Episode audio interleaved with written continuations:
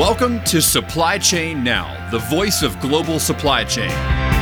Supply Chain Now focuses on the best in the business for our worldwide audience the people, the technologies, the best practices, and today's critical issues, the challenges and opportunities. Stay tuned to hear from those making global business happen right here on Supply Chain Now. Hey, good morning, good afternoon, good evening. Scott Luton and Greg White with you here on Supply Chain Now. Welcome to today's live stream. Gregory, how are we doing today? Oh, I'm sorry. I was still piecing in. Some people only piece out. I piece in. I am doing well. Scott and I Yeah. had a what should we call it? Wholesome. Let's call it wholesome weekend. Yes. Very Right? wholesome weekend. Right? We spend the weekend with little kids, little football, PG movies, and G movies. Man, there are some good G movies, by the way. Right? And uh, no booze. That's right. It's a good, clean living. So we got to make up for it this week, Greg. Uh, so, I'm going to start today. okay. We're going to start for lunchtime. Yeah, actually, I'm not. You know, what? it's, I, we were just talking about this. I'm not one of those guys who sits around and drinks beer while watching football. I just Uh, I take it way too seriously, and I don't want to be impaired as I'm analyzing future potential competitors. Right? Like I can do anything about it, but I want to know I've seen you in how to beat action. Cowboys. Yes. I can vouch for that. A very smart and disciplined approach.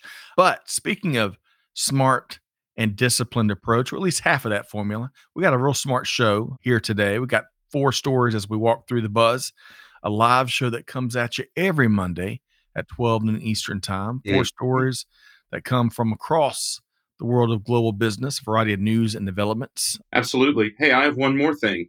Okay. Big announcement. This is the most popular show in supply chain, as identified by all the authorities, Chartable, and blah, blah, blah, whoever else measures that. And you know what we're going to do, Scott? We're going to offer sponsorship of The Buzz. So ah, you guys might have noticed that we took supply chain out of the name of The Buzz. It's just The Buzz because we do a digital Transformers edition as well, which isn't necessarily supply chain right. just a little inkling. But anyway, we're going to offer a sponsorship. So the title, your company here, in lights. The Buzz, brought to you by.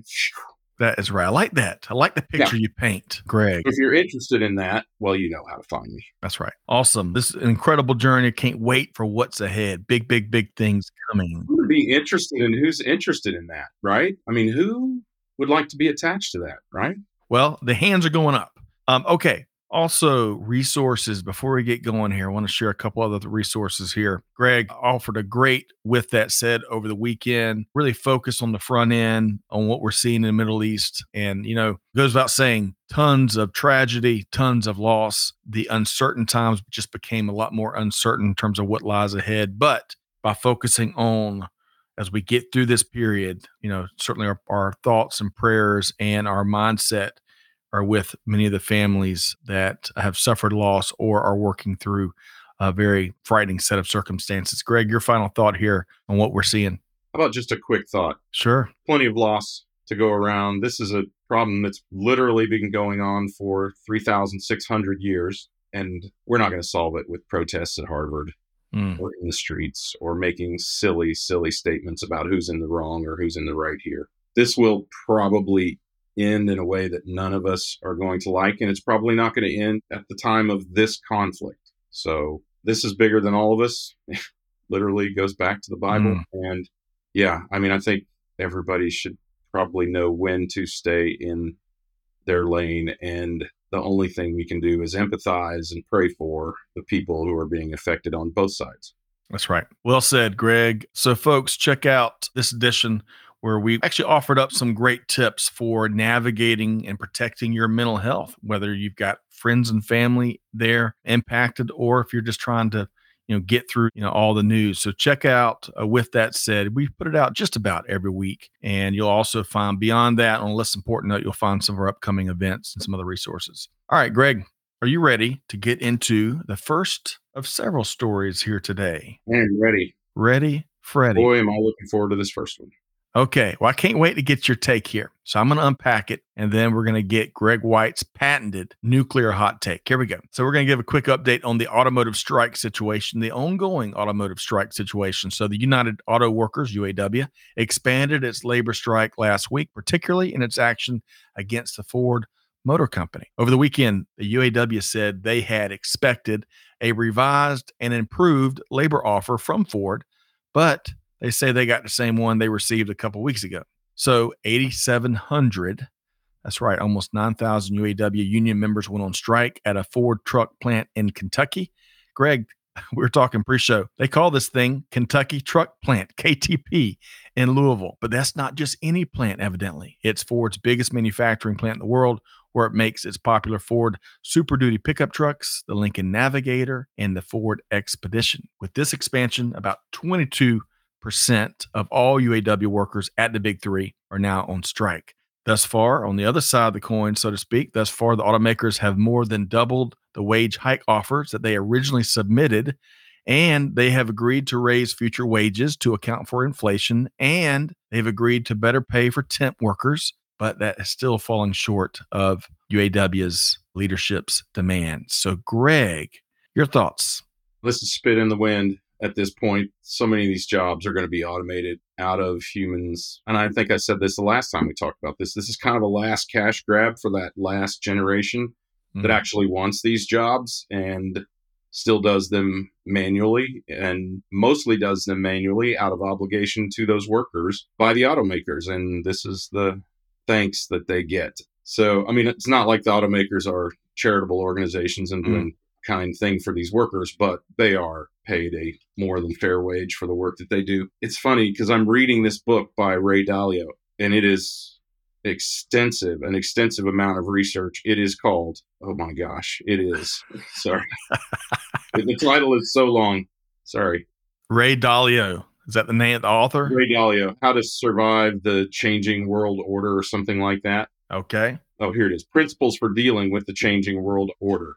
Okay. This is part of a cycle of countries that become superpowers and are the leading currency in the world and that sort of thing. And this is evidence of stage four, which is kind of the tailing of that superpower into inevitable oblivion. And, you know, it is this demand for excessive mm. wages in society, which of course we are because we're rich relative to other nations. And we spend a lot of our money on frivolous rather than productive things. And mm. anyway, this and many other topics has me thinking about that. So there you have it. I'm sorry that was not very cogent, Scott. And real optimistic read. I mean, I think that it is kind of the stage that the U.S. is in right now. So mm. as India and China are coming up as economic powers, you know, they'll inevitably take our place. Most of us here listening to this will be probably dead by that point but we're about 70% of the way through that cycle. So, you know, this is just further evidence. And the interesting thing about the book, Scott, I'm sorry, is that the inevitability of this is incredible. Mm. Literally, Ray Dalio has studied 3,600 years of history okay. and seen this happen over and over and over again. And not just in English speaking or European areas. It's happened in China several mm. times. It's happened, you know, over thousands and thousands of years. It's happened with the Romans, probably most famously, but with the Ming dynasty and the Tang yeah. dynasty as well, and others. So, did he happen to study the Romulans and the Klingon dynasties as well? He did. Uh, yes, that was during the 60s. Sorry, that was, run was very short. It was only like four seasons. Right? right. Well, kidding aside, sounds like a great read, and, and, I just googled it as you were talking about it. It's a commitment. Let me tell you, it's something like 14 hours worth of reading. Wow. Well, we expect the full, full fledged book review and report once you get through Ray Ray Dalio. Yeah, Ray Dalio, the founder and CEO of Bridgewater Associates, the largest oh, private okay. equity group on the planet. Very cool. Not always popular, but boy, and I mean, I I have had my issues with Ray Dalio's point of view in the past, mm. but it is inarguable that he is the most well researched of anyone who's espousing their okay point of view out there. Okay. Wonderful. Wonderful. Y'all check that out. Moving right along to our second story. We're going to stick with the workforce, but we're going to talk more about the warehousing industry. Now, for years now, Greg, this is nothing new. for any of our listeners has been with us for four or five years, we've talked about the tight labor market in the warehouse space Mhm. forever, long before it became headlines. Of course, it is one, just one of the big drivers of automation, and labor challenges continue to impact how warehouses recruit the human element that many still need, right? Eventually, as Greg has thrown out there, they'll be fully autonomous with robots rolling around all the time, maybe humans sitting back just pressing buttons. Who knows? But right now, there's still that human element is still important in many uh, logistics facilities out there. So, in this report from the Wall Street Journal, we see that logistics operations in general are looking to compete more and more for gig workers and are also more and more willing to provide the flexibility they often require. That latter part is, in my view, the bigger news here. They've, they've been competing for all sorts of workers forever. That's not new. But I love the flexibility that these employers are offering. So, according to a survey by our friends at Employ Bridge, which also is in this WSJ article, the portion of logistics workers who are choosing and are able to choose which four to six hour shift they want to work. Well, according to the survey data, that segment rose from 15% in 2021 to 21% in 2023. Speaking of flexibility for the workforce, PepsiCo, we're all familiar with that, right? Comes in a close second to the tastiest beverage in the known universe. PepsiCo, though, is testing an app now that would allow their warehouse workers to do things like swap shifts from the convenience Ooh, of their that's smartphone. nifty. I like that, huh? Yeah. All right. So, Greg, as we're talking about warehouses shifting gears or, or getting more serious and more practical about offering flexibility to the workforce that they can recruit and attract, your thoughts? this has been a challenge since before COVID, right? And COVID did not help because if you think about how some companies like Amazon have planned for this, they had actual RV parks at a lot of their facilities and nomads, right? Boomer nomads who were Mm. traveling around the country in their RVs would stop in and stay for a month in a town and work at Amazon, you know, or maybe other facilities do this too. It's just Amazon's most famous for it. And then move on. And they have for many years at Amazon. I only know this because I worked, my, remember, my previous company Sure. was a company that serviced Amazon. So they have used temporary workers, which more than gig workers provides you with some really interesting story. Just enough money to buy the next hit of meth, and then they are, are done with their shift.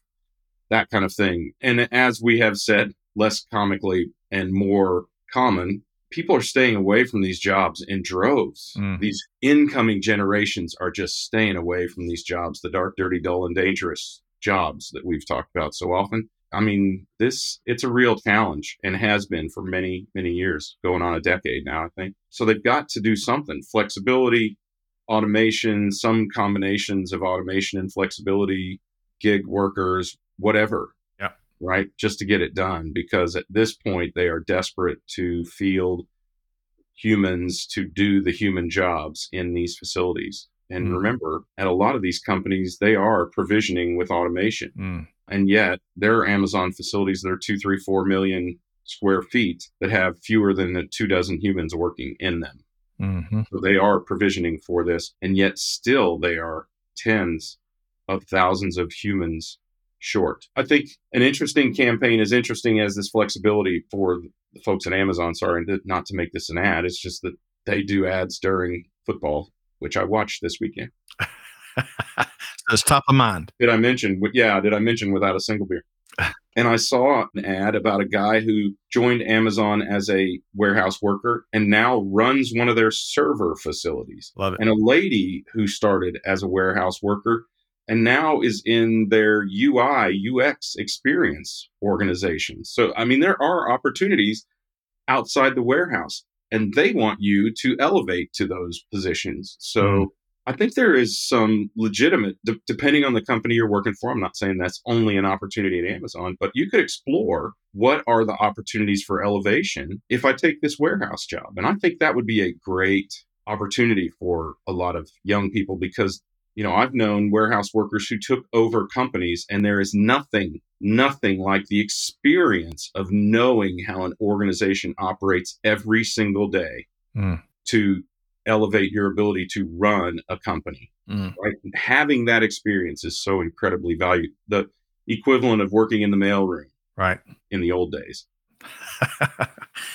I was just watching Seinfeld's lots of repeat episodes. Because Comedy Central now runs Seinfeld almost as often as they run The Office.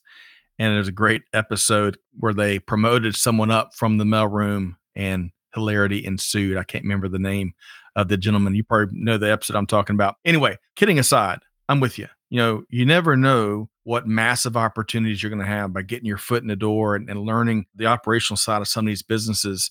And I love those two stories you featured, Greg, that now the folks started there on the front line and now they're leading and doing bigger things. I was encouraged by that. And I don't even want to, yeah. I don't even want a job at right. Amazon, right? I was encouraged by that. I thought, wow, who even thinks of that anymore? That that's possible, right? I love those stories. Going back to where we started here with this piece, my favorite part of this is the newfound flexibility that these companies are really already giving or looking to uh, give more to the workforce. That should help with recruiting on a variety of levels. Mm-hmm. Moving right along. So, quick blurb about this Thursday. Let's see, the 19th. That's this Thursday, right? 19th? Yes, sir. We have got a live webinar with our friends from Enable, backed by popular demand. From numbers to strategy, how finance drives data driven supply chains. Greg, if you leave finance out of the conversation, you do so at your own peril, right? Amen. It turns out, Scott, that people want to be paid for the stuff that they send you. right. How about that? What more needs to be said? Late breaking news. I well, folks, join us for the live session on the 19th, this Thursday at 12 noon. Not only do we have Nick Rose there from Enable, but we've got a great finance business leader from a company called GameStop, which uh, I bet we've all heard of, right? So check that out. So, Greg, let's see. Let's get into our third story here today. Now, folks, don't leave us now. I know packaging for many may not be exciting.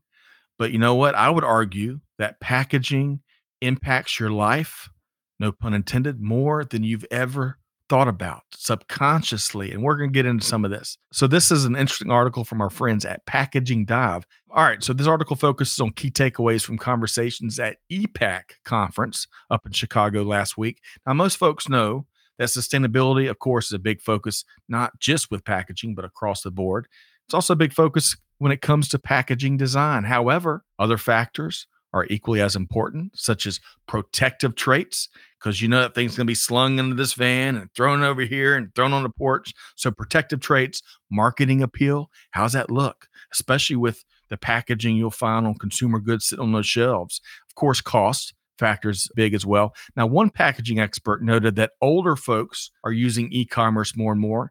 So, packaging considerations now include is it easy to open? Now, Greg, I would argue that that's not just, I can't get into some of these packages day. I've got to get the heavy duty scissors to get through some of these shell cases. Uh, but back to more sustainable packaging and the elimination of waste. I love this.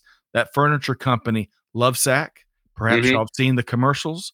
Well, they print all the assembly instructions right there on the box so they can eliminate the printed paper versions. And Greg, some hey. of these things come with like 272 page encyclopedias that covers every address or every concern you may ever need about any product. They print all of that right there on the boxes. So, Greg, your thoughts when it comes to some of these packaging trends or packaging topics or you name it? Well, I've got news for you, Scott. We are the older people that they are talking to. right. Right. You think it's your, let's say, grandparents, since your mom is watching this you always think it's your grandparents that they're right. talking about, but we are slowly becoming those older people. I'm thinking, you know, that as baby boomers age out of the workforce, right, and the planet slowly, that Generation X, which most people have forgotten exists, we become the old people, and we're going to be cranky old people. I'm just yes, we are. get off my lawn. But yeah, I I think about that. I think I would think about things like is it easy opening? I think about every time, every time I throw a box in a recycling bin, I'm thinking, why couldn't we just reuse this box? Right. I mean, just feel like there ought to be a way to get the box back without it having to go through the processing to be built into another type of box, right? Right. And it is true, man. People get deliveries like never before. So my daughter just moved into a new apartment complex and they have lockers for delivery of stuff, not just Mm. not just a bank of mailboxes, but lockers for delivery of the stuff that you order for e-commerce of every size and shape. How about that? Well, I mean, you do away with other rooms like the server room and whatever else, and use it for that stuff, I guess. Huh. So anyway, e-commerce is still growing, right? And I think what did they predict for this holiday season? Twenty-seven billion oh, dollars, gosh. something like that. Something like that. I remember when it broke a billion, which also makes me sound old. Oh my gosh. It wasn't long ago, folks.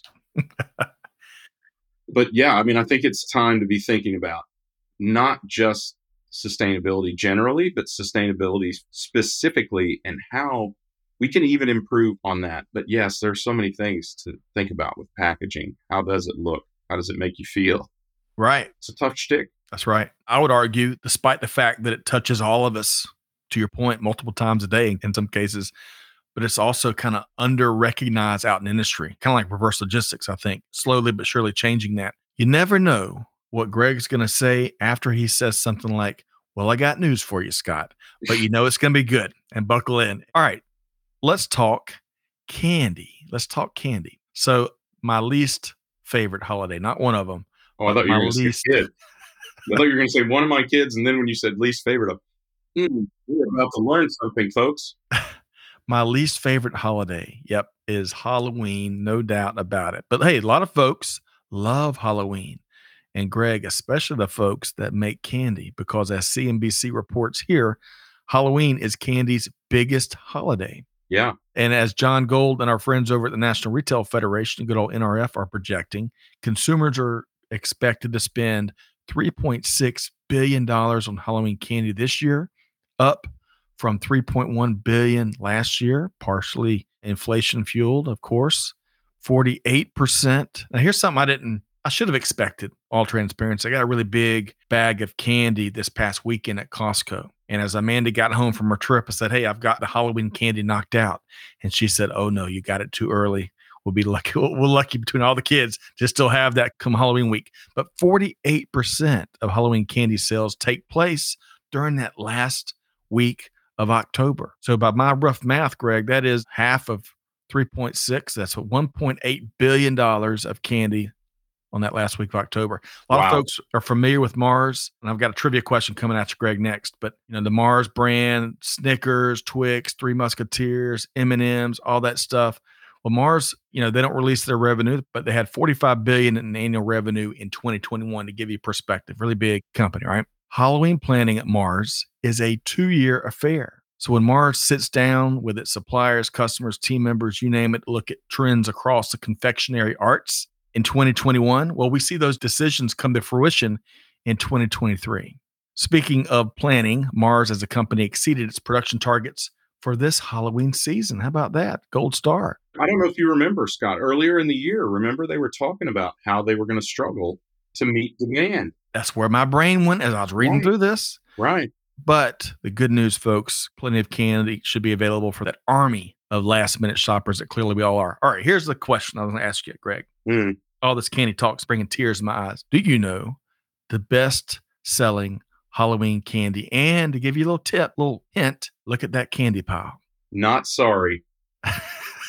yes, Hershey's Reese's Cups, the number one best selling Halloween candy. Coming in second is my beloved Snickers. Greg, before I bring you in, mom is a big Milk Dud fan. I am too, mom. Milk duds. Yeah.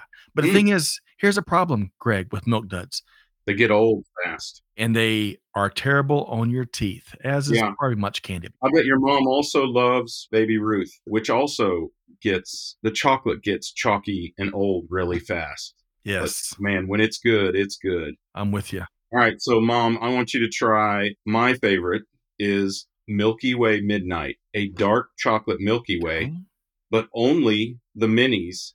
And the Chiefs remembered that. So when I was at the game Thursday, Okay. we're members of a little club inside the stadium. They had the Milky Way Midnights and a bunch of other stuff that I didn't care about. And when I was digging through the thing to find Milky Way Midnights, and I probably had ten of them. Oh man. Oh, okay. Well, so two thoughts there, Greg. First off, I love dark chocolate, but secondly, how cool is that for them to remember your favorite candy preferences? Again, not for the whole last week, just the Yeah. last weekend. And that little bit of treat fell under the guise of the bartenders who Oh, I get it know. now. they know me pretty well. well, do they? So, talking Halloween candy, there's a variety of uh, what was in that read from our friends at CNBC that kind of surprised me a little bit. Are you surprised at the big, you know, 3.1 billion to 3.6 billion in, the- in the candy spend year over year? You know, probably yes. I wouldn't know what number to put on it, right? Right. We live in a neighborhood that has very few homes in it, so not a lot of people come into it. But I mean, if you think about how trick or treating is done a lot of places now, like I love that churches and schools or whoever can, they allow you to like kind of tailgate so people don't do it from their homes. The kids come to a parking lot and they go Right. car to car to car, which oh my gosh, if I was a kid when I was a kid, if they had done it like that, Fish in a barrel. fewer steps. Talk about efficiency. Fewer steps for per piece of candy. I mean, it is the ultimate junk food supply chain, right? what a design. Whoever thought of that is genius. Trunk or treat. Yeah. Trunk or treat. That's right. That's right. Mhm. That's what they call it. But I'll just warn you from first hand experience. And Amanda and Catherine behind the scenes appreciate what y'all do. Me and Amanda were manning our trunk one of those trunk or treat times a couple years ago. And if Yeah. you if you're one of the first trunks to run out of candy, you better watch out. You better have protective gear on. There's going to be riots. There's going to be demonstrations. You better oh close up shop. gosh, I didn't even think about that. Yep. And there's no escape because the parking lot's full. Right. oh gosh. and you can't turn off the lights. I mean, they're walking right there next to you. Oh my Yes. gosh. Yeah, it's not like they got to walk up from the street. They'll go to that house. Their porch lights out. Right. There's a few Ooh. things that make Halloween worse for those of us that don't like it, and that is attending those trunk or treats and running out of candy. All right, Greg. The other thing you brought up, you know, we've reported numerous times, not just this year, but other years, about demand and is there going to be enough candy out there? And oftentimes, as we Mhm. talked about, that's kind of over reported. There's not always a ton of truth there. It can be kind of overinflated the story. Anything else come to mind about meeting clearly the world's big sweet tooth? Remember, we talked about cocoa shortages, and we talked about, of course, there are human rights challenges in the Right. candy supply chain. And Africa, some countries in Africa, took some hard steps against Switzerland, which is where I can verify you get the best candy Mm, chocolate in the world, literally in the world. Wow. mm. I mean, they're not without its challenges, but they seem to have have worked hard to overcome that. And we know, you know, that many companies are very, very conscious of that and trying to overcome both the demand and the human rights challenges in the supply chain there. So Yeah. impressive, honestly, after this was the second year that the candy makers said they would not hit their numbers. So for them to have hit, at least for Hershey's, to have hit their production numbers is very impressive. I mean, it took an incredible effort. Mm. Yeah, it's a good point. As you were sharing that, I was trying to Google the sugar market because I think one of the last times we talked about candy, we talked about sugar supply and prices and access for that matter globally. Yeah. Well, folks, as always, don't take our word for it. Mm. Take some of our word for it. I see a Milky Way midnight in that. Oh, look, that. look under that, under that Three Musketeers. there. Yes, right here, right? Folks, we have dropped a link to each of these articles there in the chat, and y'all can check it out and let us know what you think. And hey, by the way, before we wrap here, if y'all want to do what old mom did and share some of her favorite candies, y'all let us know what candy y'all are looking forward to getting here come the Halloween season. So all I can say is don't leave me with a bag of Kit Kats, uh, Greg. Please don't leave me with a bag of Kit Kats, man. All right, well, folks, if you love Halloween, hopefully y'all have a wonderful Halloween. Of course, we'll have a couple shows between now and then to get you there. But as I think this is Amanda says, you got to get the candy the day before Halloween if we want to have enough left to actually hand out to trick or treaters. I guess that's how it works. All right. So, Greg, as we are prepared to give folks a few extra minutes of their busy Mondays back, anything else on your plate, on your to do list that you want to posit in people's minds here today before I wrap us up? You know, there's just one thing that I'm curious about. I'd love to get people's thoughts on it. It doesn't have to be here, but I'll put it out there and maybe if you come back to another show this week, share with us or share it right here. So, you know, the scope three regulations, all of the carbon regulations where companies are responsible for other companies' emissions now. I wonder how companies are tackling that these days because, you know, I was thinking about how sort of politically charged that has become here in the US, where some people think it's implausible to be both sustainable and profitable. And yet, countries all over the world don't care and mm. are imposing those same kind of things, not just on sustainability, but also on human rights. Germany mm. has a huge issue, kind of like US Customs and Border Patrol does, where if you can't prove your product was not made with slave labor, it can't enter the country. Mm. And I'm curious how companies are dealing with those challenges day to day. Because here in the States, it almost feels like people are kind of pulling back as the obviousness of consumer spending is slowing and other impacts, I mean, are showing an obvious slowing of the economy or at least of economic growth. You can see companies kind of pulling back from this, or at least they're not, I wouldn't say pulling back, they're not being so outwardly effusive about mm. ESG type issues. I hope that's not the case because I'm 100% convinced that you can be both more profitable and more ethical right. in your supply chain.